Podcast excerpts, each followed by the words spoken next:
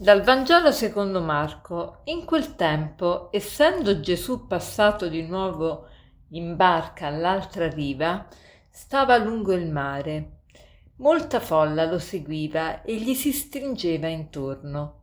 Ora una donna che aveva perdite di sangue da dodici anni e aveva molto sofferto per opera di molti medici, spendendo tutti i suoi averi senza alcun vantaggio, anzi piuttosto peggiorando, udito parlare di Gesù, venne tra la folla e da dietro toccò il suo mantello.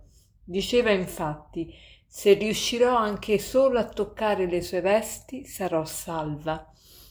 E subito le si fermò il flusso di sangue e sentì nel suo corpo che era guarita dal male.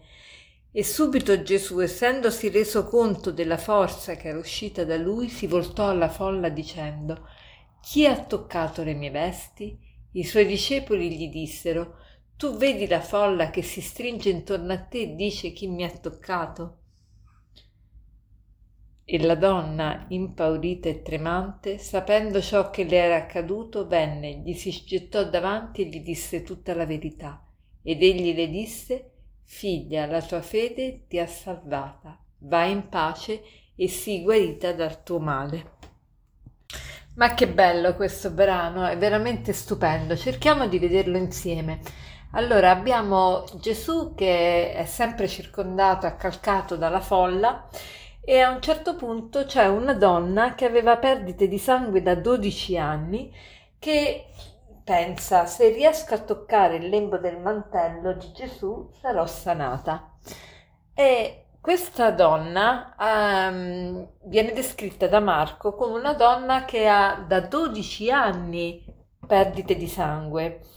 E 12, secondo la simbologia dei numeri, vuol dire un numero infinito di anni, cioè da sempre questa donna ha perdite di sangue, è, è affetta da emorragia e quindi è senza vita, senza vita da tutti i punti di vista, dal punto di vista fisico perché il, il sangue è la sede della vita per gli ebrei, ma poi anche dal punto di vista eh, sociale e spirituale, in quanto la donna col mestro doveva farlo presente a tutti gli uomini della casa e non poteva avvicinarsi a nessun uomo, ma a nessuna persona e, e non solo, non poteva nemmeno pregare quindi era proprio radiata dalla vita sociale, dalla vita politica, dalla vita eh, spirituale e, e inoltre era debole fisicamente.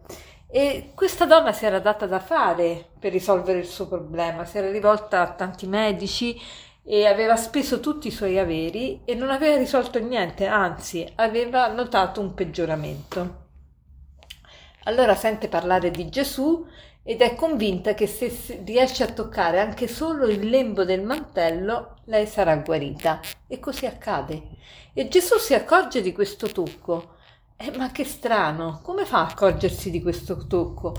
E che cosa dice? Chi mi ha toccato? E i discepoli giustamente gli dicono: Ma come Gesù? Sei accalcato da tutta questa folla e tu chiedi chi mi ha toccato? Ma ti hanno toccato in 3000. Ma Gesù capisce che il tocco di questa donna è diverso da tutti gli altri, è un tocco di fede, è un tocco di amore.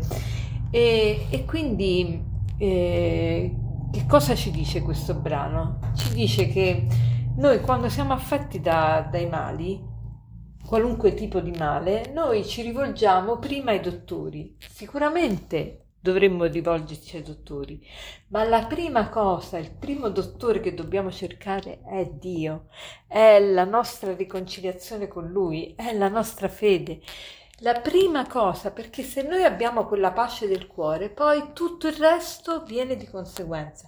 Questo non vuol dire che non dobbiamo andare più dai terapeuti e dai medici, ma la prima cosa dobbiamo rivolgerci a Dio, mettere ordine nella nostra vita e, questo per ogni genere di malattie. E quindi mi rivolgo a te che da anni stai facendo terapia per cercare di vincere le tue dipendenze, a te che da anni stai facendo sedute su sedute per cercare di accettarti, o a te che sei assalita dalla paura del futuro, sappi che puoi toccare anche tu il lembo del mantello ed essere guarita se lo vuoi. Se lo vuoi, tu puoi. Ma lo devi toccare in maniera intenzionale e, e quindi eh, eh, se da anni stai soffrendo, qualunque cosa stai so- di qualunque cosa stai soffrendo, sappi che puoi alzarti, alzati e vai.